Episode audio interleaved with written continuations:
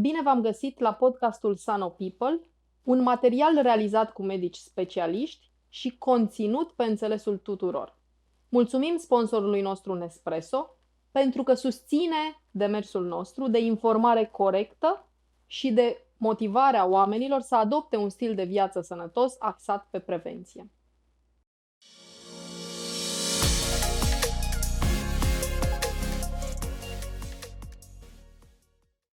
Bună ziua!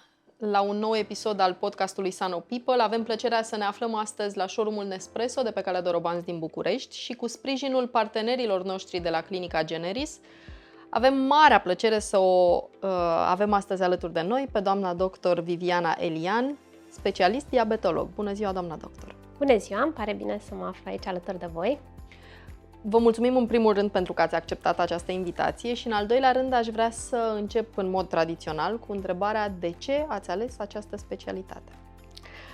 Sincer, cred că a fost cumva natural, pentru că recunosc cu ajutorul părinților am decis să merg pe calea medicinei, să dau la facultatea de medicină și ulterior am constatat că asta îmi place să fac.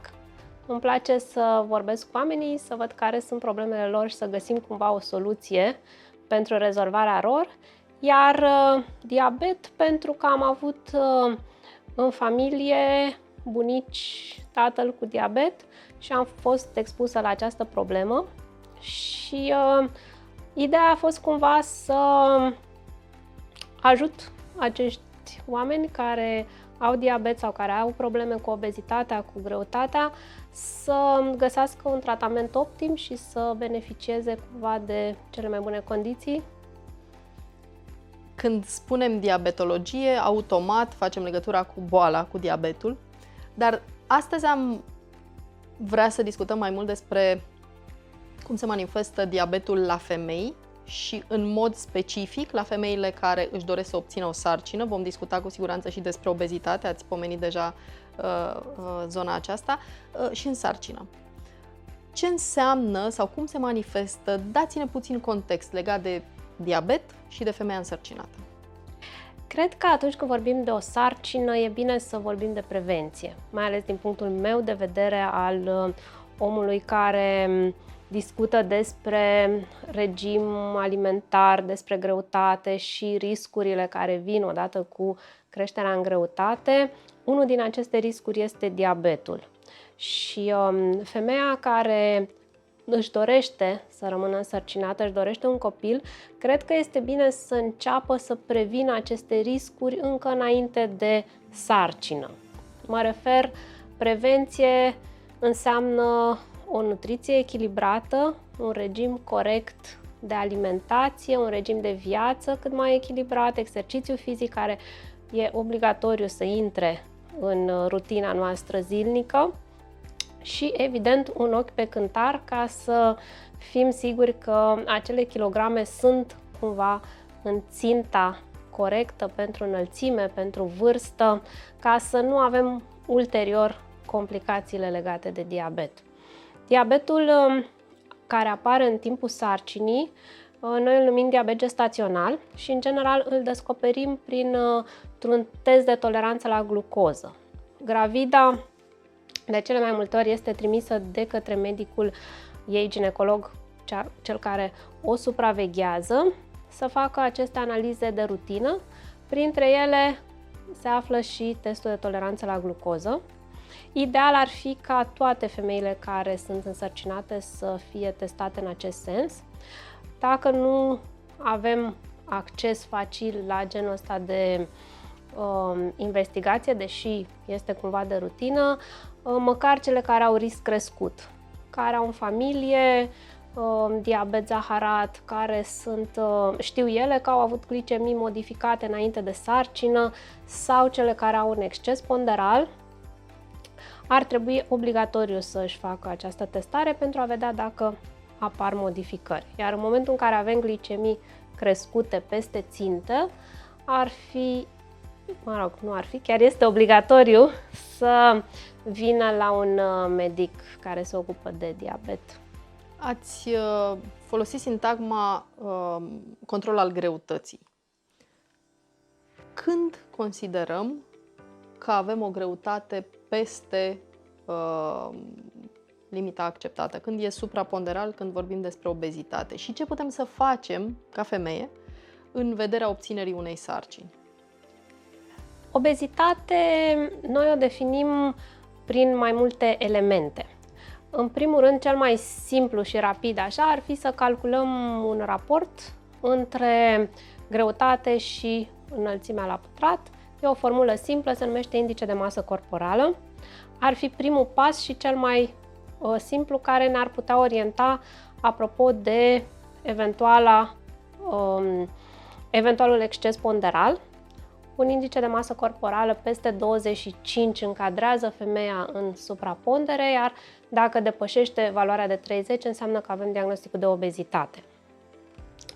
Dar obezitatea înseamnă cumva și o distribuție a țesutului adipos în exces. Deci nu numai o greutate mare, cât prezența unui exces de țesut adipos, de grăsime, care poate fi dispusă atât la nivelul coapselor, a șoldurilor, mai frecvent la femei, o numim obezitate de tip ginoid, iar atunci când ea se dispune mai mult pe abdomen, este acea obezitate de tip android, care e un pic mai periculoasă metabolic vorbind pe termen lung. Dar revenind la pacientele noastre, ce înseamnă control al greutății? În primul rând înseamnă controlul alimentației și asta vine cu diete și recomandările noastre apropo de necesar caloric, în general calculat pentru fiecare persoană în parte, în funcție de înălțime, în funcție de greutate, în funcție de scopul pe care îl avem. Dacă vrem ca pacienta să scadă în greutate, atunci automat este bine să facem restricție în aportul caloric, după care ne uităm la compoziția meselor, să avem proteine, să nu avem foarte multe glucide și lipide, ca să nu generăm creștere în greutate, din contră să obținem o scădere acolo unde este nevoie.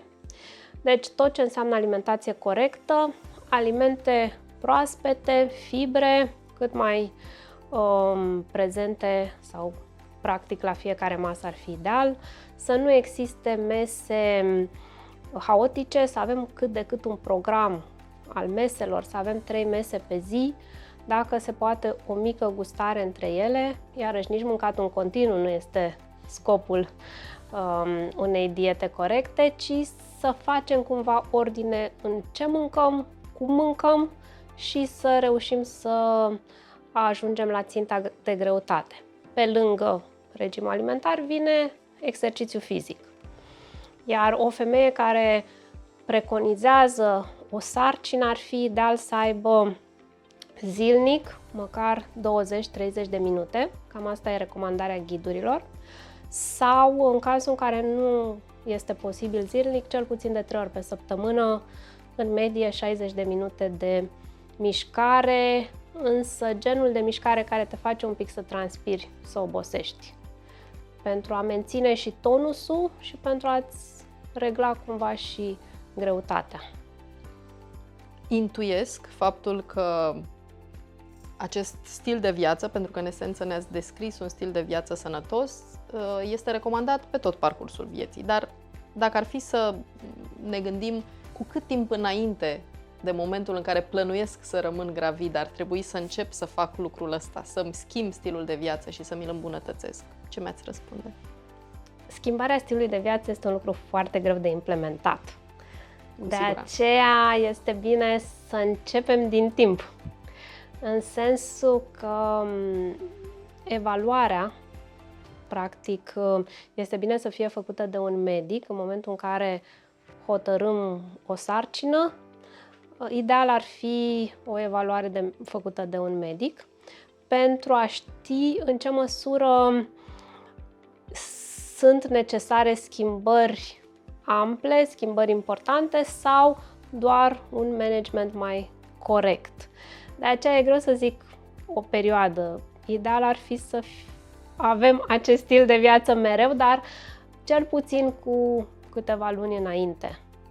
De-aia, dacă e necesară scădere în greutate, atunci automat asta va însemna 3, 6 luni, poate chiar un an, în funcție de excesul ponderal. Dacă ne referim la o persoană care este cumva în ținte, și din punct de vedere al greutății, și din punct de vedere al evaluărilor biologice, analizelor, atunci poate 2-3 luni pentru a intra cumva în obicei aceste modificări. Vorbim despre schimbarea de stil de viață, dar care sunt riscurile pe care le are o femeie obeză în condițiile în care obține o sarcină? Care sunt riscurile pentru ea, care sunt riscurile pentru fată? Din păcate, obezitatea vine cu complicații, cu riscuri pentru femeia care este însărcinată. Cel mai frecvent apar aceste complicații metabolice. Cel mai frecvent apare diabetul, diabet gestațional, care, din păcate, influențează evoluția atât a mamei cât și a fătului. Diabet gestațional înseamnă un risc mai mare de avort spontan, un risc de macrosomie, practic fătul crește prea mult, are prea multă glucoză, mănâncă bine de la mamă, dar nu este un lucru bun, fiindcă macrosomie, făt mare, poate să însemne complicații la naștere, pentru el în sine, ulterior, în dezvoltarea lui, există un risc mai mare de a face la rândul său diabet zaharat tip 2 sau de a se complica cu obezitate, cu insulinorezistență, pentru că, din păcate, este multă glucoză, e bine, dar e și un stres pentru el în momentul în care se dezvoltă în uterul unei mame cu glicemii crescute. De aceea, atât complicațiile obstetricale, care implică mama, cât și complicațiile fătului ulterior, imediat și ulterior, sunt de luat în considerare. Deci cel mai frecvent macrosomia și chiar și o hipoglicemie în momentul nașterii, fiindcă el este învățat să primească multă glucoză și atunci în momentul nașterii brusc este sistată sursa energetică și riscă să facă hipoglicemie prin secreție mai crescută de insulină. Deci clar trebuie luată în considerare această problemă și părerea mea este că trebuie să intervenim să nu ajungem la genul ăsta de complicații care nu sunt de joacă. Cum se tratează diabetul gestațional? Primul lucru, dieta. Ne întoarcem la dietă. Majoritatea femeilor care sunt diagnosticate cu diabet gestațional răspund bine la un regim alimentar din care excludem dulciuri concentrate, zahăr, tot ce înseamnă glucid rapid și impunem niște procente de glucide, proteine, lipide, cam așa calculăm noi în momentul în care începem un regim alimentar. Practic o igienă alimentară în care să nu avem dulce concentrat, să respectăm orarul meselor și cam 80-90% din cele care au fost diagnosticate cu diabet gestațional reușesc să-și mențină o glicemie normală pe parcursul sarcinii, restului de sarcină. Mai avem și undeva cam 10-15% dintre paciente care necesită tratament și asta înseamnă insulinoterapie. Este cea mai sigură metodă, administrarea de insulină și cu doze calculate în funcție de glicemie și necesar. Pe durata sarcinii sau și după? În general necesar. Pe durata sarcinii. Dacă vorbim de femei diagnosticate cu diabet gestațional, în momentul nașterii, toată această insulinorezistență generată de hormonii care ne ajută să ținem sarcina dispare. Deci odată cu nașterea se întrerupe acest feedback al organismului și putem să revenim la un stil de viață anterior, dar preferabil mai sănătos decât cel anterior. Există și femei care au diabet, sunt diagnosticate cu diabet înainte de sarcină și aici este puțin altă discuție, avem altă abordare. Aceste paciente, fiindcă ne sunt deja paciente, fiind diagnosticate cu diabet tip 1, trebuie să fie foarte, foarte stricte. Trebuie să aibă niște glicemii în ținte, o hemoglobină glicată, este media glicemiilor pe care o evaluăm noi, foarte strict, sub 6,5%.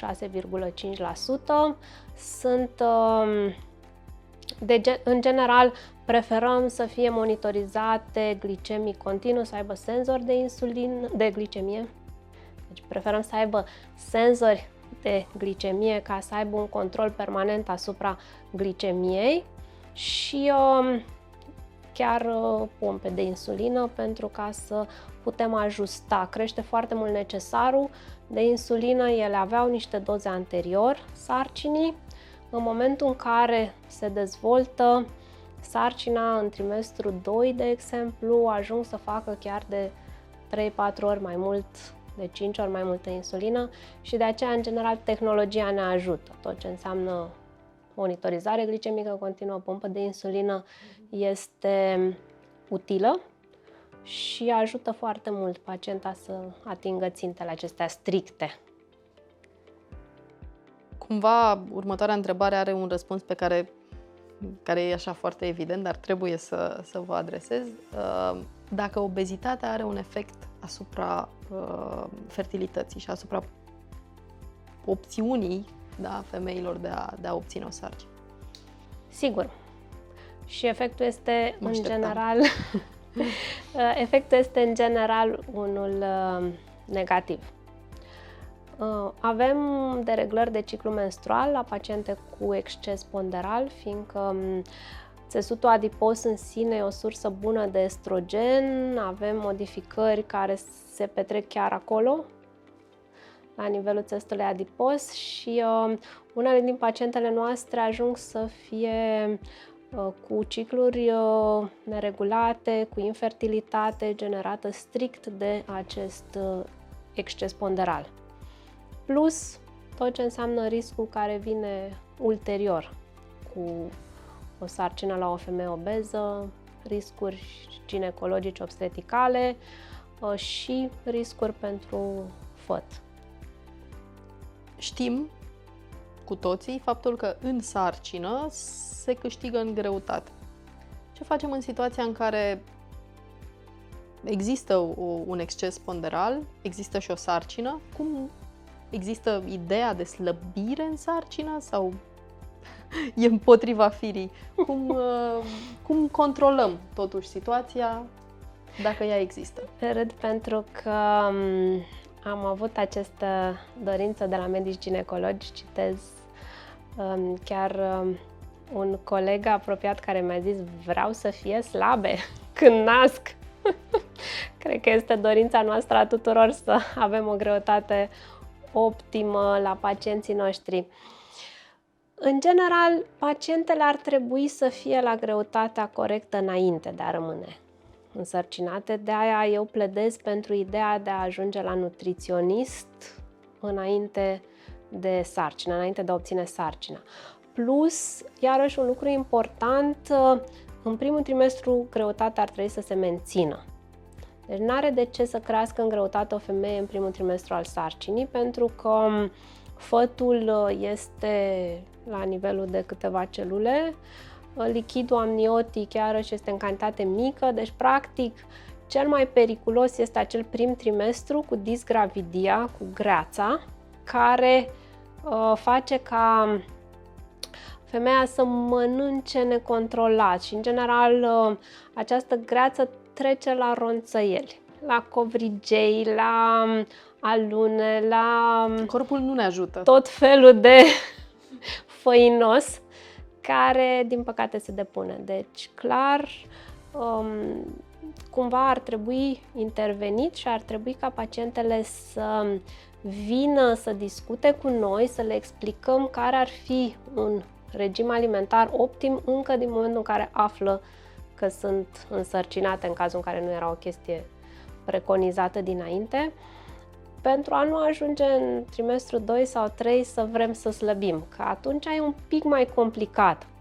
Cumva putem să menținem greutatea, uneori obținem o scădere de câteva kilograme, însă nu e safe să ne apucăm de o cură de slăbire când suntem în trimestru 2 sau 3 de sarcină, pentru că și copilul, fătul, trebuie să aibă sursă de energie, deci mama trebuie totuși să se hrănească. Iar menținerea la o femeie care este supraponderală sau obeză, menținerea greutății pe parcursul sarcinii, faptul că nu ia mult în greutate, înseamnă cumva că mama a slăbit, iar fătul a crescut. Și în medie suntem cam tot pe acolo. Însă ideal ar fi ca să slăbim înainte. Aș încheia cu o întrebare căreia nu-i pot rezista, anume, cum vedeți adoptarea curelor de slăbire din mediul online fără recomandare medicală? Sunt medic, deci răspunse rău. Nu. Ideea este, în primul rând, faptul că adopți o cură de slăbire, cred că e bine, fiindcă realizezi că există o problemă care trebuie cumva rezolvată. Însă, în momentul în care vii la un medic care se ocupă cu asta, un nutriționist, deja acel medic vede un ansamblu, vede și niște analize, vede și niște pattern-uri care trebuie schimbate în stilul tău de viață și atunci cred că abordarea e mai corectă. Nu spun că sunt diete greșite cele de pe internet, însă cred că este bine să discuți cu cineva care să spună care e dieta potrivită pentru tine, ca să nu apară complicații ulterior. Sunt dietele hiperproteice. De multe ori și noi recomandăm diete hiperproteice pacienților, însă luăm în considerare și multe alte aspecte. Anumitor pacienți, adică celor cărora li se potrivește. Exact. Ideea este că e bine să vorbești cu cineva de specialitate ca să îți recomande varianta optimă, să ai și rezultate bune și să preîntâmpini și eventuale probleme care ar putea apărea dacă nu optezi pentru o dietă personalizată. Doamna doctor, vă mulțumim foarte mult pentru aceste sfaturi și sperăm că toate persoanele interesate le vor urma. Vă mulțumim și vă dorim o zi frumoasă în continuare. Vă mulțumesc și eu, îmi pare bine că am fost alături de voi și sper că informațiile pe care le-am furnizat și aceste recomandări să vină în ajutorul femeilor care își doresc o sarcină. Mulțumim!